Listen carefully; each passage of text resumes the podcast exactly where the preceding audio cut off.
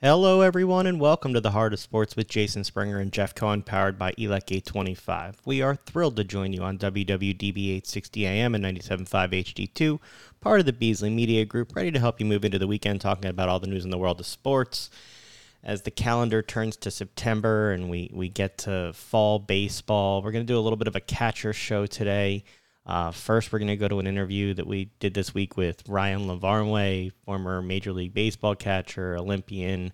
We'll go to him in a minute. And then we'll revisit our interview with Erik Kratz, who is the subject of a new book after his long career, and then talk a little more about it after that. So let's go to that first interview now. Let's bring on MLB catcher, Olympian, played in the World Baseball Classic, now author Ryan Lavarnway joins the show. Uh, you played on eight big league teams, wore the uniform of 18 other clubs, but here you are with a new book out. Talk to us about how it feels to add this new title. Oh man, Jeff, Jason, thanks for having me, guys. Uh, the book just came out; it just launched yesterday. I'm really excited about it. Uh, I can't wait for people to get it, and I, I hope it means something to people as much as it means to me. What was your What was your motivation for doing it? I'll tell you what. I did not set out to write a kid's book. Um, I was sharing my message to adult audiences. And the message is, you know, I did what I loved. I, I played baseball. I, I followed my dreams, and I ended up finding a community ended up finding somewhere where I felt like I belonged. And I'm giving this talk to, to adult audiences and sharing the confidence that comes with uh, knowing wh- who you are and knowing where you belong. And I think that's such a universal message. I was mentioning to my rabbi, and he said, This needs to be a kid's book. This needs to be something that's shared with young people at an early impressionable age when, you know, the concept of, of belonging and faith is still so new, but they have this example of, of what you've been through, and hopefully it, it helps a lot of people.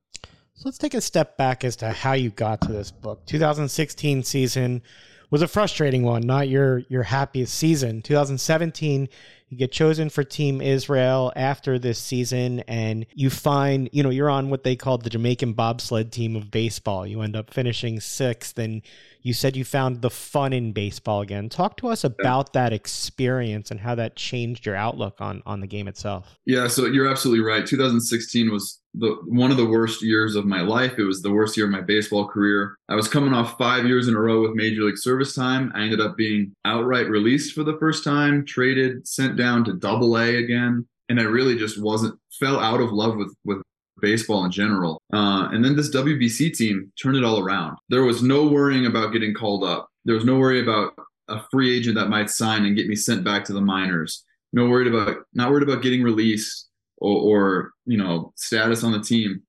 We played. We were underdogs, and the only thing that mattered was winning. We're surrounded by 26 guys or 28 guys, however big the roster was. It didn't matter who had 10 years service time. If you were Jason Marquis, it didn't matter if you were a flash in the pan like Ike Davis. Uh, it didn't matter if you were Sam Fuld on the, your way to being a, a GM of a baseball team in three years, or or if you were me who you know felt like I had been overlooked a little bit and, and up and down, or guys with no service time whatsoever. We were pulling the same rope in the same direction with the same goal, and all that mattered was winning. And baseball was so pure and it was so fun. Uh, and we got to spend all that time together in Korea, in Japan, proving people wrong and proving ourselves right. And it was just so much fun that I, I can't speak highly enough about that WBC experience. You know, people always talk in baseball about the pinnacle of baseball being making it to the major leagues. But over the last few years, the Olympics and the World Baseball Classic have become more and more important. What is it like to represent a country uh, in both the Olympics? To, to say, I mean, we introduced you in part as an Olympian. Yeah. What's it like to to be an Olympian and then also participate in the World Baseball Classic representing a country? Uh, it's pretty cool. It's it's not something I ever thought I'd get to do because throughout the entirety of my career, baseball wasn't even in the Olympics for all those years. So it was a dream I never dreamt of, right? And um, the thing about representing Israel versus representing USA, which I was recruited for the USA team and decided to play for Israel instead. You're not necessarily the you're definitely not the favorite and you're you're maybe not even playing to win, but what you're doing is you're, you're playing to represent not only a country, but a culture and a people and a bloodline. And it's it's something that's become so important to me as, as my a member of, of that community is um something something one of the other Israeli Olympians said to me at the Olympics will always stick with me it says, uh, in Israel, we're always proud when we punch above our weight because people will always underestimate us uh, and we're always going to prove them wrong. You know, what's it like for you? Baseball is not for for all the sports that Israel does participate in. Baseball hasn't been huge there. I mean, you guys were building the first baseball fields as you were playing on these teams in the in the WBC. For you to to give these kids somebody to look up to that that they can be like you. What what's that mean for you? Yeah, it, it's pretty cool. That struck me for the first time, um, Jason. That that struck me for the first time when we were playing in Brooklyn for the qualifiers, and a yeshiva, uh, which is a Jewish day school, was in the stands, maybe two of them, and I, I realized that these players have ne- or these kids have never had a Jewish team to root for. Right when I was growing up in LA, we had Shawn Green on the Dodgers, and he was the only Jewish player on the team, and I know that. And um, what that meant to me was that his baseball card said he was six foot four, 225 pounds. And I always wanted to be just like him. So my baseball card to this day says 6'4, 225 pounds, even though neither of those numbers is, is correct. and, and I got to meet Shawn Green. I was inducted uh, into the Southern California Jewish Sports Hall of Fame, very specific, very niche Hall of Fame. Um, and Shawn's a member, and I got to I got to communicate with him through this uh, event, and it was really cool for me. And I told him that story of how my baseball card has his height and weight numbers on it. And the thing he said to me was, "Those numbers aren't right for me either." awesome. so, so who did he model his baseball card after? You don't even know who you I, weigh. I didn't, I didn't ask that follow up question. I just thought it was cool. That's awesome. You know, Ryan, in addition to, to being on an underdog team and playing for Team Israel instead of the United States, take a step back. You actually played for the Ivy League and playing for Yale. Um, unfortunately, you're not the first Yale product that we've actually had on the show. We had Ron Darling on at one point. Well, what was it like playing in the Ivy League and, as as a member of an Ivy League team, did you think that you were going to be drafted in, into the MLB? Uh, so I I didn't do any research on how many big leaguers Yale had produced before I got there. My goal was always to play in the major leagues, and Yale as an education was my backup plan. Um, what I know now, as a 36 year old retired baseball player that does motivational speaking, what I know now is that there had never been another hitter from Yale to make the big leagues what I know now is that Yale baseball has produced more U.S. presidents than Major League Baseball players. Um, but nobody told me that at the time. So my my mindset going into it was, if I'm good enough, they will find me, and that was my goal when I played for the 270th ranked D1 team. My goal was be good enough so that they they can't miss me. So okay, you're you're at Yale, and you know, you're somebody who you talk about how you're a motivating speaker now. Motivation comes from perseverance. Uh, 26 times I saw is how many times you were demoted, sent down, traded, or released. And coming up, you you had these questions of why not me and, and why not more. Talk about the combination of your own drive to be more than people thought you could be and that perseverance you had to develop, as you called it, the sixth tool for players. Yeah, no, I think that people are either motivated by the carrot or the stick, right? And for me, it was always the carrot. You know, I, I was driving towards something. I wasn't I wasn't afraid of what was coming behind me. I had a goal. I wanted to play in the major leagues. I wanted to get the most out of myself that I could. Um, and and I think there's value and um, reward within the effort, within the working hard. Um, I had my retirement party this weekend, and my wife got me this beautiful legacy gift uh, of this huge. It's it's wonderful. It's a book. You open it up. It has some video highlights uh, uh, on the inside cover, and then it has a lot of the articles that have been written about me over the years. And it starts in high school. It continues through college and the minor leagues. Um, and as I'm reading through these articles from 20 years ago, it's it's interesting to see what 17 year old Ryan said in the media um, but the theme that I kept seeing come up was how every coach I ever had said I was the hardest worker they ever they ever coached, and them praising my effort and my and my work ethic means just as much to me as when they they noticed how unlikely it was that I would have the success that I did. What's it like growing up as a catcher? We we had Tim Brown who wrote, just wrote a book on backup catchers. We had Erik Kratz on here a little while ago too. Being a catcher involves it's just a different mentality. Yeah. How did you know that this is what you wanted to do? I mean, they talk about the catcher as the tools of ignorance, and there's there's all these phrases, and people just think about catchers in a different way than any other position. Yeah, it's it's ironic that it's the tools of ignorance when you need to be the smartest player on the field. Um, I I started catching when I was seven years old, mostly because I was the only player on the team that wasn't afraid to do it. Um, but I continued because I I loved being involved in every single play, and I think I think you know within the within the Jason you mentioned um, you know the why not me the why not more mantras that that echo throughout my career. I think there's there's three levels of leadership that come with it. I think first you need to lead yourself and then you you learn once you can lead yourself then you need to learn how to lead the team.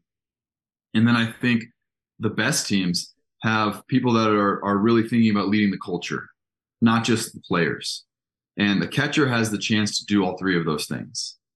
You know you, you lead yourself you do the right things you build good habits uh, you're ready to perform when the time comes. Uh, you lead your teammates you you you direct traffic on the field you call pitches you guide the pitcher through the game and then you you lead the culture um, where it's the energy in the dugout it's the mindset it's the conversations the way that you talk to each other the way that you encourage each other. And and as a catcher you have the unique opportunity to do all of those things every single day. You know you see so many catchers who end up managing in the big leagues and throughout organizations probably for the reasons that you just said. Is that something that you could see yourself doing someday? Peter kurz has already said that he would welcome you uh, as a coach when your days are over for Team Israel. I saw. I saw you saw the article that came out this morning. Um, Peter Kurz is, is amazing. I I think I would love managing actually. Um, right now, I have a one year old daughter, and my priority is not being gone for eight months that it takes to live through the baseball world. But it's definitely in the back of my mind as a possibility, and I think I, I would really love it. You know, Jeff and I used to do a minor league show years ago, and we love the stories of of what you guys overcome to get there to really chase your dream. Like people don't realize how much you have to go through when you're a minor league ball player. Anything that mm. sticks out, some of those long bus rides, some of the the fun back to backs that kind of stick out on the journey that kind of help shape you into the player you were. Oh, I, I mean, it's different now. They've changed the schedule where minor leagues have every Monday off uh, but there was points where we had 28 games in 26 days. Where we had two days off uh, in two months. Um, I remember in the single A playoffs at one point, we had a 14 hour bus ride to play one game and then turn around and come right back. And the bus got pulled over at eight in the morning um, when we were 30 minutes from where we were going. So uh, those those memories now looking back are, are fond memories, but at the time it was not so fun. What was the the lesson that you learned from your days in the minor leagues? I think it goes back to you know leading yourself. It's it's easy to have excuses. It's easy to uh, look at the problems, right?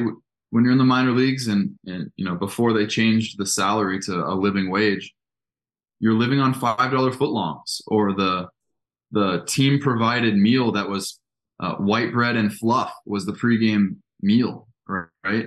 And you're on a bus until four in the morning and, you're you're moving and you don't know what city you're in or what hotel floor you're even on. Um, but if you can keep the most important thing the most important thing, and you focus on your results and, and getting better every single day, then you're going to make it to the big leagues or you're going to get the most out of yourself and get to the level you're supposed to be at. But I've seen so many of my play of my teammates and, and former players that focus on like, what am I going to do in the off season to make money? What am I gonna what am I gonna do? Uh, my family's giving me pressure here, or my girlfriend is is this, and, and ultimately those questions can be answered when the time comes. But when it's between the lines at seven o'clock, you got to post and, and you got to keep the thing that matters the most as the most important thing. You know, you mentioned going back and reading those stories of your hard work growing up and, and then that being cited by other coaches, your own comments. You mentioned leading now you've been named team israel's first captain let's let's take it back to where you go with the book and and and being there about the book you've said that if I had to boil it down, the message is doing what you love and sign, finding somewhere you can feel loved. Just talk about that message that you want to come through from not only the book, but your own journey to get here to be this author now. Yeah. Listen, the, the book is about my story playing for Team Israel. So there's there's a Jewish theme to it, but I think the message is universal, right? Everyone wants to feel seen and loved and understood and feel like they belong. And I think most people have a passion. They have something that they love to do. And when you can combine those two things, it doesn't matter what your community is. It doesn't matter what group of people you feel the most loved with. You need to find those people. And if you can, the amount of confidence, the amount of self assuredness that will come with that will make every aspect of your life so much better. You know, you talk about the idea of being feel feeling loved. We in Philadelphia have a situation now where if you I don't know if you paid attention, but Trea Turner. Yeah. Trea Turner has gone through that situation here where he was getting booed when he was pressing hard. And the fans, for whatever reason, decided, you know what, we're going to start cheering him. And since that time, you not only see him performing better, you actually see his attitude change. He looks like a kid playing a fun game again.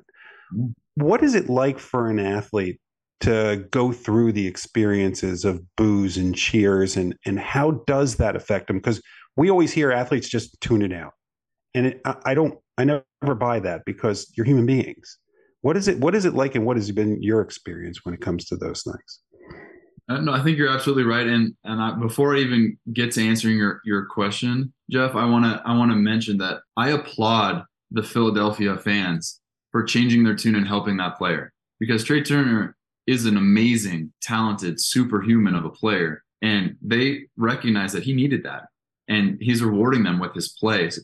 I've I've been to games in Chicago. I've played in or not Chicago in Philly. I've been in Philly. I've played in Philly, and your fans are tough. They're not messing around. Some of the toughest fans in the world. Um, but yeah, eh, when I was with the Red Sox and we played in New York and they booed, it felt good, right? Because those are the fans that are supposed to boo us, and I appreciate that they boo us. And then when we did something great, and there was, I remember there's one specific play. We we made a great play, uh, relay from the outfield. I tagged the guy out of the plate. There's probably a collision, and then the sound of silence of 50,000 people shocked into silence. That was powerful. But when you're getting booed by the people that you would hope love you, or by fans that really maybe shouldn't hate you, that wears on you. Like it's easy to say I tune it out, but it's not real. You know, you're you're somebody who's seen a lot of changes through your time in baseball and got the new rules speeding up the pace of play, questions about, you know, robo umps, balls and strikes. What's your thoughts on on how the game has changed this year and what you see? You know, you talked about how the minors are different the majors are now different in terms of how the game is played at this point. Yeah, so I, I think the pitch clock is good for baseball. I, I think the PitchCom helps with the communication. You have pitchers that want to call games. We could have used it with Clay Buchholz back in the day, because he would shake 15 times every single pitch, and it was five hour game. It was ridiculous. uh, no, I think most of the changes are good. I, I I think the commissioner has the best of the sport in mind when he implements these new rules. Uh, I think there's times when umpires or rule makers need to allow for a little bit of common sense, right? The last thing you want is an inning to end with men on base uh, because of a pitch clock violation or late, late in the game as as it starts to get intense. You don't want to see the pitch clock violation affect the entire game. Uh, but in in general, as long as common sense can be used, I think the rules are good for baseball. No, now I think now we know one of the pitchers you, you didn't enjoy catching. So now I'm gonna I'm gonna ask you of all the people that you've caught, what is the the best experience you ever remember having in the major leagues catching someone? Uh, well, I don't want to. I don't want to bash Clay. I actually really enjoyed catching Clay, minus the shaking every pitch. Clay, Clay Buchholz, and Bobby Jenks are my two go-to answers for um, who are the most talented pitchers that you ever faced. Because those two men could make the ball move any which direction at will, and it was really impressive. Um, so those two guys. As far as the the most enjoyable, um, I, I got to be a part of a couple milestones for Jon Lester in Boston, and that was that was pretty cool.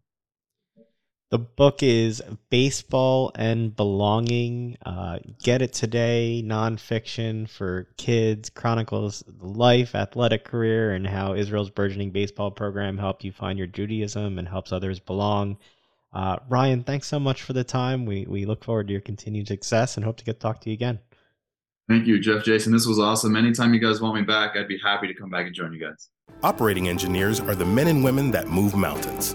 And the Engineers Labor Employer Cooperative, ELEC, puts them to work. They create opportunities for the men, women, and union signatory contractors of Local 825, repaving our roads, keeping our homes bright and warm, and even building our favorite team stadium. We understand infrastructure that's why ELEC and Local 825 are ready to get to work. Let's bring on former Phillies catcher, host of Foul Territory, and now author of the new book Tao of the Backup Catcher: Playing Baseball for the Love of Game of the Game. Erik Kratz. Uh, Erik, after 14 different organizations over 19 years, all the you know over 100 transactions. Do you ever think you'd be introduced as author? Not an author. That's a, that's the first thing everybody introduces me as, and I'm not an author. I helped tell the story that Tim authored. So people are like, wow, you're an author. Just today on our show that we just finished, we had Ross Stripling on, and Ross Stripling's like, wow, that's so cool. I didn't know. Or you wrote a book or anything like that. I go, whoa, whoa. I did not. My name is on the front of the cover, but it does not say authors. It says written by Tim Brown and Erik Kratz. Should have said was there. Well, look, we've we've had Tim, we had Tim on to talk about this book and to talk about uh, his his other penmanship and it, the stories that that you tell um, and that is you're saying that he puts into words. It's fascinating to talk about the catcher because, from an outside perspective, as somebody who didn't play the position, you sit there and you think about the backup catcher and you hear people I'll give you an example the Phillies now. Last year, people didn't want to trade Logan O'Hoppe because he was this young up and coming catcher. But it seems, and, and I got a lot of this through your book, how important it is to have a veteran catcher, somebody like Garrett Stubbs, and how important they are to the locker room and the team. How important is that for, for people that are listening? How important is it to have a veteran as a backup catcher as opposed to to somebody young coming up from the minor. It is so important. One, one, especially when you're talking about just especially Garrett Stubbs, the guy had been with a World Series team just the year before, and you don't sit there and say, "Wow, Garrett Stubbs, he's old," and he's not.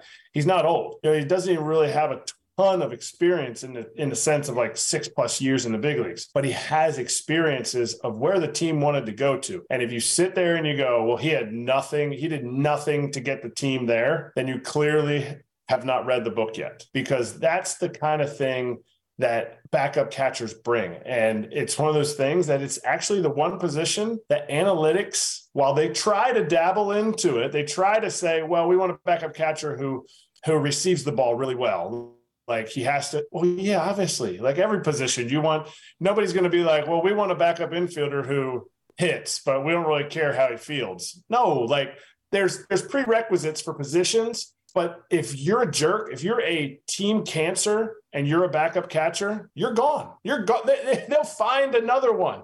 Not that not that there's all great ones, but you can't sit there and go, man, I, I got to be playing more. But you have to think in your mind, I'm the best catcher we got on this team without ever letting anybody know about it. And we had Garrett on earlier this year and and after having him on and then reading your book it's like the light bulb goes off like all of a sudden you see because like he's the guy and and the backup catcher is often the guy that nobody thinks about he's the dj and and and, and yet he seems to be part of the glue that that kept that team together, that kept it light when it was necessary, that kept the pitchers on task, that was ready if anything happens to one of the most important pieces on the team in JT Realmuto. The the most important team, person on the team, in my opinion, the most important team is your starting catcher. You name me a team that has a bad starting catcher, and I'll show you a team that does not make the World Series. You cannot have a bad starting catcher and make the World Series. You might make the playoffs. You might, you have to have that position is so important. And if that position is so important and JT Realmuto plays more consistently and more games than any starting catcher since Salvador Perez has had kind of some down years of not playing as much. JT's out there more than any starting catcher. And yet he's still only out there 135 games. If that position is so important, and I think everybody agrees that it is that important, you need to have a backup catcher that can step in and play on the days that JT can't play. And then you start talking about, I hate using like, you know, different words like clubhouse guy and glue and but they're they're so applicable for the backup catcher because I think too many times it's like it's like when somebody passes away and everyone's like, "Oh, he was such a great guy." You know, how many times have people ever pass away and they say, "Man, that guy's a turd." No, nobody says that. Just like if a guy is helping a team like Garrett Stubbs, he is a great guy. And I don't want to push that out there too much, but I know Garrett. I know this guy is exactly what you need. But I also know Garrett that when I text him after he hits a dinger against a lefty in New York and he puts the boys up by a run, like he wants to be a starting catcher, but he knows I get to go and I get to hang out and I get to cheer the boys on. Maybe maybe mix a little music on the DJ, maybe a little, you know, call the guys out when you need it. It is it is such a role and I think Tim did an incredible job of hitting on on all the different roles and different stories in the book.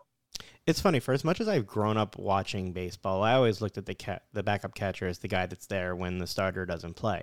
This book comes through how important the 21 hours that you aren't playing baseball in a 24 hour day are for the backup catcher. Uh, and you know, you talk about how they get more valuable with age. It just seems to be because of all the preparation. Can you talk about that from the meetings you attend to how you deal with people emotionally, those 21 hours when you're not on the field. What is that for a backup catcher? That you actually just brought up the title of my next book that I'm going to write, The Emotions of a Starting Pitcher. It's going to be a whole book about starting pitchers and the emotions you have to deal with. No, it, it, it's something that you and I'm seeing it more now as a as a retired player that I was completely focused and locked into my job as a backup catcher or you know when i was in milwaukee as a starting catcher. Because there, there's no there, the blurred line is only the fact that i'm either playing for those three hours or i'm sitting and watching and wondering from the fifth inning on what inning i'm coming in pinch hit you know defensive replacement whatever it is. And so the preparation and everything, you sit there, you know, guys are like, oh, this guy, he worked so hard. He's in the, to me, working hard and working on your nutrition, getting enough sleep, being physically ready is like where you start your day. That's not like, wow, you know, I'm, I'm so much better, or this guy's so much better because he works so hard in the weight room and all. Like that's where you start your day. Because as a backup catcher, then you go, okay, if I'm not healthy, and they call on me, now the starting catcher is going to have to play through an injury because the backup guy is not ready. Or I'm in AAA, which, you know, most of my career I spent in AAA getting called up. If I'm not healthy down there, okay, they're going to go to the next guy. They're not just sitting there like, we really need Kratz's like 209 batting average on our team. No, they're just going to go to the next guy. And so all that stuff is like, to me, that's where you start your day and then you talk about like preparing for the game and your scouting reports. I sat there when I was with the Phillies, 2011 to 13. We had Roy Halladay, Cole Hamels, Cliff Lee in the bullpen, Papelbon. We had Joe Blanton. We had Vance Worley. We had, you know, all these names of pitchers. And I had to deal with all of them. And you say, well, you don't have to deal with them. Like those guys are so easy yes, they're very easy because they're very, very good pitchers. And some days they were good, some days they were not good, but they all were different personalities in the sense that Roy Halladay and I spent and Chase, we would spend there's five computers in the in the um, video room, and we would sit there and those guys are mutes. They don't say a word. I chat chat all the time, but when I'm in there, I'm just whoop, quiet and we're on the computer doing our scouting reports, all completely different scouting reports, but all for the same goal of like, okay, well, what what do I need to learn from this? What do I need to? So I see, so I see Doc working super hard. Okay, getting ready. Then my day is so I know my scouting report has to be spot on to what he's looking for. He says what he wants, and then I gotta I gotta work with that. Then Cliff Lee, the only time we ever did a scouting report with Cliff Lee, he goes, I go, why don't you ever do scouting reports? He goes, you know what? I think I think you guys do enough. I've seen how much work you do. I trust what you got. And so he trusted himself. But one time, his one scouting report, he goes, I'm never going to throw a fastball away to Giancarlo Stanton. And I'm thinking, okay, you know, I don't want to either. I want to throw fastballs in, your cutter, Cliff's cutter in, maybe drop drop a few breaking balls in there. And and I go, well, why? And he goes, because if I throw a fastball out over the plate and he hits it, I might not live. If I throw one in and he hits it, it's just a homer. I'm still going to be alive. and then and then you go with a guy like Cole Hamels, who you come into the training room and you're like, hey, you want to do a scouting report? You know, you want to go over these guys? He's like, nah, we're playing the Marlins. He's like, you know, we got them. You know, we we we, we know what we want to do. And then as you're walking out, he goes, uh, hey, you know, I want to just make sure that we're, you know, we're not going to throw Ozuna anything over the plate if you know there's a base open and uh, well, don't forget about Justin Ruggiano. He doesn't like change it. And by the time, by the next 10 minutes, he's gone through their entire lineup. But hey, you never tell Cole he doesn't want to do a scouting report because it's like kind of this like, ah, I don't. So it's all crazy different personalities. You know, you talk a lot in the book about being a, basically being a therapist for these guys. How, how in the world you, they are different personalities? I mean, we've all gotten to know at a, in a, a tiny level how different those personalities are from Cliff Lee to Roy Halladay to Vance Worley to, to Cole Hamels to all of those guys are very, very different people. How, how do you, as a catcher, do you have to manage each one separately?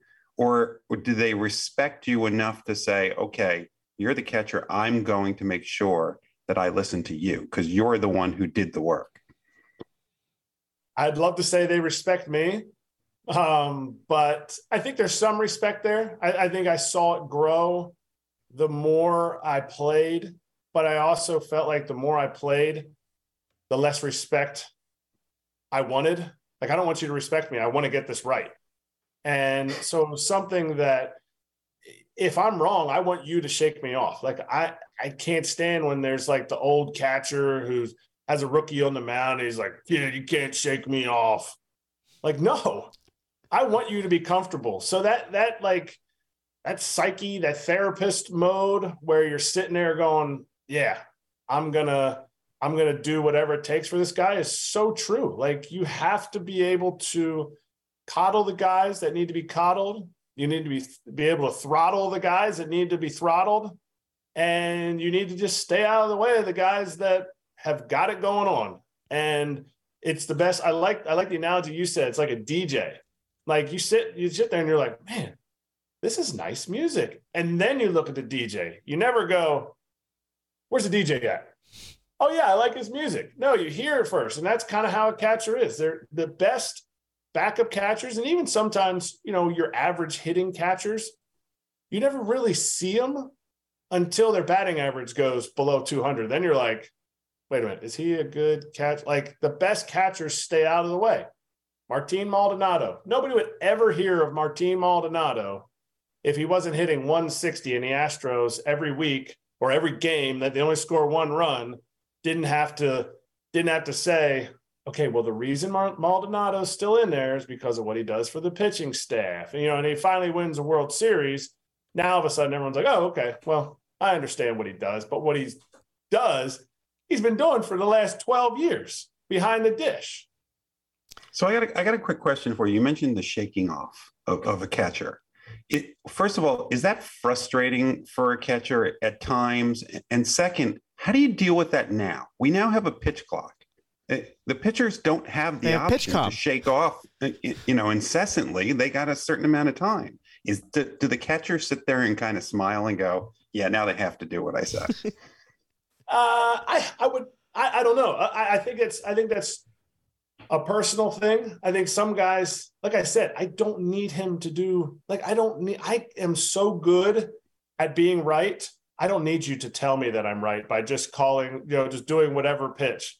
Like you like throw the pitch that you are most confident in. And so for for the most of the game, I'm going to sit there and give you suggestions. And if you shake off, we'll talk about it. We'll talk about it afterwards. I'm not going to go out to the mound and be like, "Are you kidding me right now? You called this pitch?" Anybody that questions pitch calling unless you're talking to the pitcher and catcher is to me is towing a fine line because a pitcher could call whatever pitch he wants. If he has 100% conviction in it, I am all on board with that. We would talk about it, but you don't have time to talk about it with the pitch with the pitch clock. So you hit your little button and you go fastball and he says no, I'm gonna go to the next one. You know, PitchCom is only just fingers. That's all it is. You know, it's just glorified electric fingers. So, you know, along the line of catchers as therapists and the mental side of the game, uh, you know, last year we had Nick Castellanos come here and struggle for a lot of the year. This year, Trea Turner. And so the conversation is do you give him a day off? He didn't want it the other night, played, struggled, got it, got a day off the next night. How do you handle the mental side of the game with the slumping players? how would you handle that as a backup catcher? You handle it the same way you handle a pitcher. Like, for instance, you talk about Trea Turner, like he gave himself a day off by getting kicked out of the game after he had already made the errors. Like, you you have to get to know these guys. And this is one of the things I really take pride in is not forgetting a teammate not that I for, not that I haven't forget gotten them, but when you bring them up, oh yeah, I remember. I think we played together in uh, this in Double A or whatever. You have to learn these guys, and as a backup catcher, while it may not be your role every time, you don't just go to a team and be like, okay, guys, I'll take the guy who's struggling, you know, and I'll, I'll take him under my wing. No, I don't have the answers. They're all people. Trea Turner is a person Trea Turner is a competitor. Trea Turner is a father, a husband, and all those things. If you get to know the person, you don't necessarily have to help them through a slump. You don't necessarily have to be a hitting coach for them. Most people just need life coaches. They need that like person that they can talk to, not talk to, or be talked at. It, it, just really all depends. But obviously, I can delve into the fact that Trea Turner's not hitting fastballs and not hitting curveballs this year like he did. And somehow he's hitting sliders and cutters way more than he did other years. All that's done in, you know, a couple click, click, clicks of my computer, and I can see that. But how do you help a guy if you're on his team? Maybe you talk to other people they used to play with. Like, what kind of guy was he when he was in LA? What kind of guy was he when he was in in Washington? Like I played with um, Jonathan Schoop. Jonathan Schoop got traded in 2018 to the Brewers, and I think you know he's kind of had like a kind of had a middling role with us because we had Travis Shaw and Mike Moustakas that would play second and third, and then we would bring in Scopey for when we faced lefties. And I think he started like one for 15, and his locker was right next to mine, and he was bummed like bummed. Like he switched his number. he switched, like he was he was going through it. And you know, for a little bit, I talked about the fact that look, man, I know about not playing, and you're just not, not playing that much. It's not that you're not a good player. It's just you're not playing much. And then you know he still kind of struggled a little bit, and he was he was grinding. And so I took a printout. I got our computer, our from our computer um, room I hooked it up to the printer and I printed out as many papers of his stats. So basically, your stats take about this much space. And I just repeated it through like thousands of times. And I printed it out and I put it up all over his locker, all his career stats, all his seasons, everything. And I was just like, now you can look at who you who you are. It's not who you were, it's who you are. And you'll go ahead, you'll be fine. You know, it's just a a visual learning tool. Did it help? I don't know if it helped. He laughed. So maybe that's all he needed. You know, but you know, the more I hear from from your position, and we've talked to a lot of catchers, especially catchers in the minor leagues, is you all seem to be doing that for everybody else. Who's doing that for you? I mean, because it, it's a tough job. That you talked yourself about going up and down from the minors. You were in a lot of organizations. We talked to, I don't know if you know Nick Rickles. We talked to him about, you know, he he had a family and and how long can you do this? You're not making the kind of money that the stars are making. And you are moving around and moving your family. How do you, how do you deal with the day to day of of all of that? Everything that is in your life while you're sitting there being part of the glue of the team and doing that for other people. I think you have to be confident in yourself I think you have to have a support network at home that helps you with that kind of stuff. I think, you know, for me, my faith was a huge part of it that I was able to understand that my worth was not in how I did at the field, but my worth was in how I interacted with people, how I had a connection with the people on my team. And I think there is, I hope that's the part that people glean from the book is yeah, there's some cool baseball stories. There's, you know, I didn't really know this much about the backup catcher, but I hope people can take from it. Everybody can do this. Everybody can be a backup catcher. Not everybody wants to be a backup catcher. Everybody wants to be the starter in their life. But you know what? If you want to be the manager of the store you work for and you're only the assistant manager, be the best freaking assistant manager you can be. Maybe you'll never be the manager, but you know what? You can affect people's lives, whether it's the people you work with, whether it's your boyfriend or girlfriend, or your spouse at home, or your kids. And I hope that's what people can take from the book is that, yeah, that can be draining. That, but you're not constantly just coming in taking people's burdens on you're trying to create if it's your job as a backup catcher to create a clubhouse culture you're creating that culture just by the way you live. You don't live by taking on other people's burdens. You live by focusing on the positives and loving each person that's in there. Not just the starters because i play with some backup catchers. Not played with them played against them because i'm the backup. I couldn't play with another backup. That would be really weird. Nobody would know what to do for 80, 80 games of the season but I've played with I've played against guys that their role, like they felt like their role as the backup was to like go up to Roy Halladay and be buddies with them. And oh, I'm buddies with Cole Hamels, and I'm, you know, I'm gonna be Cole Hamels' personal catcher. No, that's the starting catcher. The starting catcher is gonna catch the superstars. You're going out there to give us the most we can out of Vance Worley, out of Kyle Kendrick, out of, you know, Aaron Nola when he first gets called up to the big leagues, out of Josh Lindblom when he first gets called up to the big leagues. You know, you start, I can name tons of Phillies names that that's your role. And that role, it could be, it could wear on you, but it, it's so we so much more rewarding than trying to figure out how to be a really good baseball player. I found it interesting that you sort of started the book at the end of your career with the retirement and reflecting on the lessons from your dad, but at the same time you were explaining things to your children.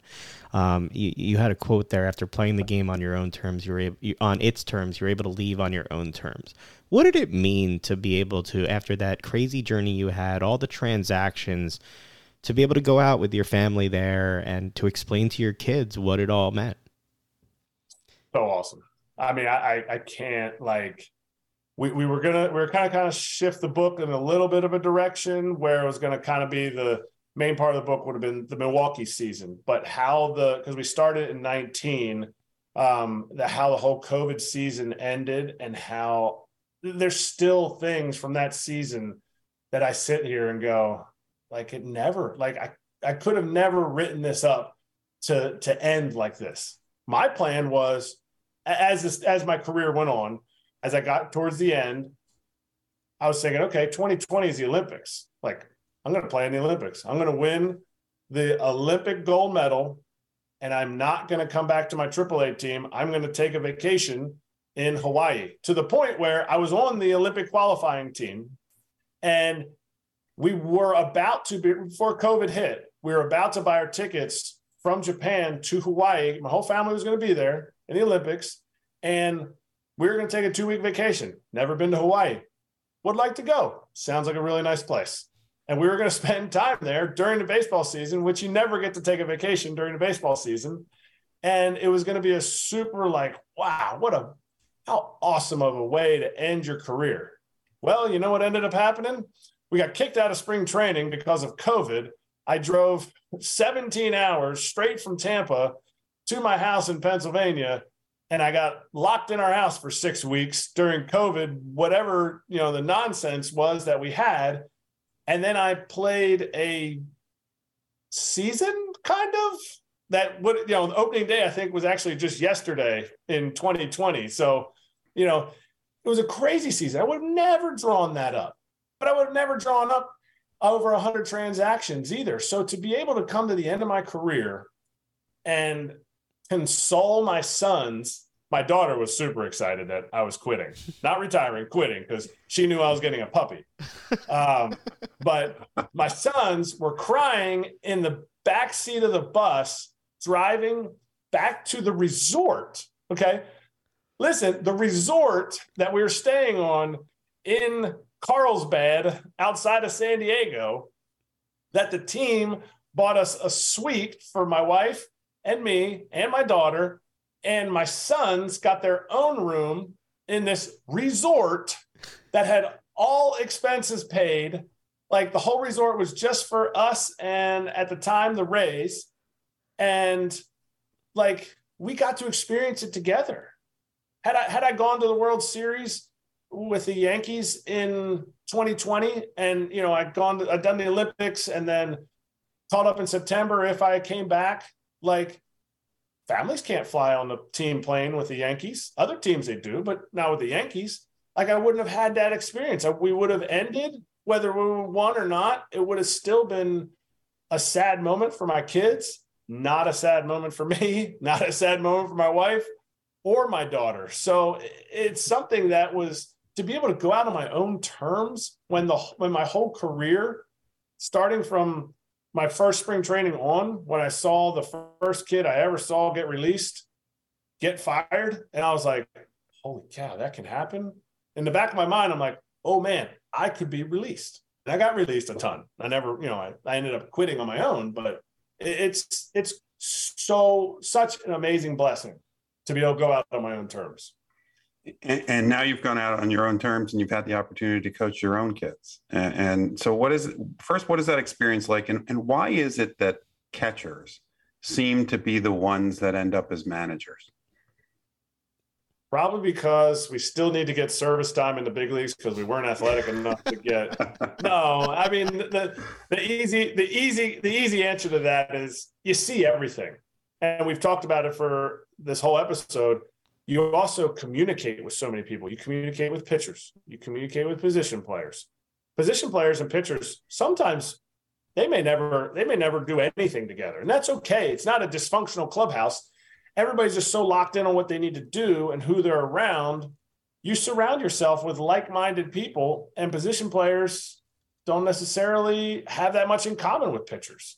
They have days off. They can go pitch it. They can go golfing Position players like, I got to get to bed. I got to do this because I'm back out there. And then there's Americans and Latinos. So you got to speak Spanish. No, you don't have to, but it helps. I mean, it helps.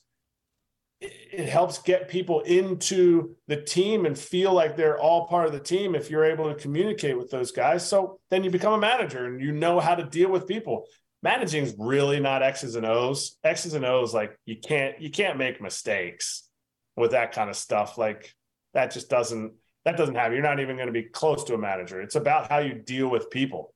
But coaching now, so I coached two years for my for the middle school, and we won one game in two seasons, and so I got promoted to the high school team. So that's how it works. In in in pro baseball, if you do bad, you get demoted. In high school and middle school coaching, you get promoted. So the one win, and we actually we we came within one win of of the state championship. um, we had an awesome season this year at Dock Academy, and that to be able to coach my sons now my my 14 year old son is going to be a ninth grader so i coached him in middle school last or two years ago and i coached my sophomore now going to be a junior in, on the high school team this year. Um, so to be able to do that is incredible. It, it really is incredible. It's i've given up opportunities to coach in the big leagues. I've gotten multiple offers of coaching in the big leagues that were really easy to turn down. Super honored to get offered, but really easy to turn down at this point in my career. I mean, this point in my life, because my kids are going to be out of school soon. Like my 14 year old son has four more years and then he's going to go, then he's going to go to college. My 10 year old daughter, who won the Phillies home run derby two years ago down at Citizens Bank and will probably win it again this year down at Citizens Bank. I get to go and be part of that kind of stuff. I get to go and be a dad. And hopefully they remember me being around more than being able to take BP on the field, you know, with whatever team I'm coaching. Although some days they're like, I wish we could still be out on the field taking BP. I was like, if you really, really need that, guys, I will make a call and we'll see if we can get out there. But I'm pretty sure we can just drive five minutes down the road and we'll take BP there and we're good.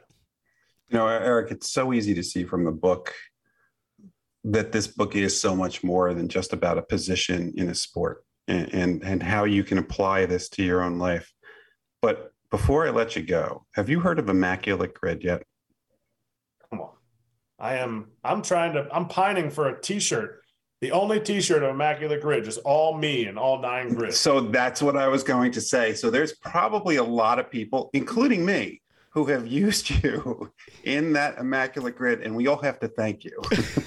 you are welcome. If you're if you're not a rarity score guy, like some people aren't rarity score people. I don't care about the rarity score, but but that's why you use me. The rarity score, you use me and I'm okay with being used. It's totally fine. Plenty of big league teams used me for whatever it was that they needed. But yes, there was. I was just on today. I think I got a I got a text. Somebody somebody used me for the Astros and Phillies, maybe or Astros and Yankees.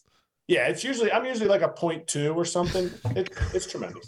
but you help make it all work for everybody, just like you did as the backup catcher. The book again yeah. is the Tao of the backup catcher, playing baseball for the love of the game. Erik Kratz, this was a blast. Thanks so much. Uh, best of luck with the book, and we hope we get you again sometime.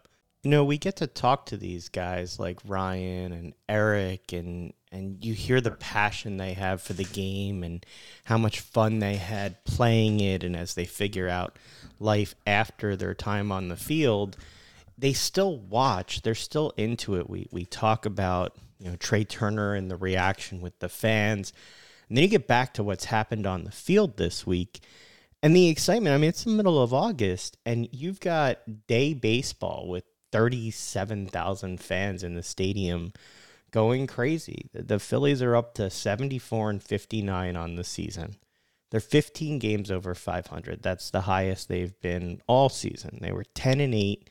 Uh, they lost 10 8 in the final game of the homestand, but I mean, you had Bryce Harper hitting his 300th home run to give them the lead 8 7 in the eighth. I know the bullpen blew it. We'll talk about that in a second, but Jeff and I talked a lot about Harper's power. Is it going to come back?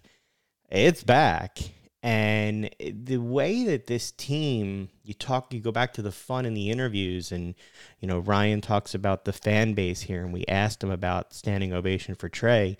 The way that this team has related to this fan base, whether it's the fun that they have together, the overalls that they wear into the game, the putting contests they have that get out for their fantasy team. This team just seems to enjoy being around each other and it's showing on the field. They ended up 17 and 10 in August, uh, 13 and 6 at home for the month. They had 59 homers. That's tied for the most in sports history, 13 more than they ever had in any month. We had talked about, you know, I, I've raised concerns with Jeff about leaving runners in scoring position and and The bullpen, sure, there are red flags that make you worry about any baseball team, but the offense hit 281 in August. They're 49 and 27 since June 3rd. That's behind only the Braves in their record and run differential. They're first in baseball in that span in ERA for all of our concern over the starting pitching and what will that look like? Aaron Nola's looked a little bit better in his last two starts. Taijuan Walker's up to 14 wins this season. I mean, you know, if, if I would have told you before the season your free agent signing would have 14 wins at this point, I think most people would have taken it. I think the biggest concern right now is what's the bullpen going to do? Seems like the lineup's coming around. You know, you wouldn't want to have to face this lineup. Trea Turner's hit 370 in his last 23 games since the standing ovation with 19 extra base hits. I think he's hitting like a, ton of games straight at home. The Phillies have scored 99 runs in their last 13 games. That's almost eight runs a night. And it's not just, you know, for a while it was the young guys that were carrying the team now it's it's the guys that you expected to be producing. You've got Turner producing. You've got Schwarber producing at the top of the lineup. Yes, strikeouts. Jeff and I can talk about that all day long till we're blue in the face. But that works for this team. The way they have this set up right now, they've gone from you know they're up to 13th in the league for home runs now. They were 21st just a month ago uh, at the start of August their on base percentage is up till 10. I mean, all their numbers are looking better. So this is a team that, as we get into September, seems to be rounding into form a little bit. Look, Red October last year with the, the fans at the the bank was amazing. All these players keep talking about is the atmosphere and the fans and how they support them and how they help them. And if you're going into the playoffs with that type of momentum and you're playing at home, it could be really exciting what we get to see. Still a lot of baseball to play, but fun to get the perspective from some catchers who have done it. Let's leave it there. Thanks so much for joining us this week. Make sure to join us next Friday night to help you start your weekend in style. Have a great one, and we'll talk to you next week. Bye bye.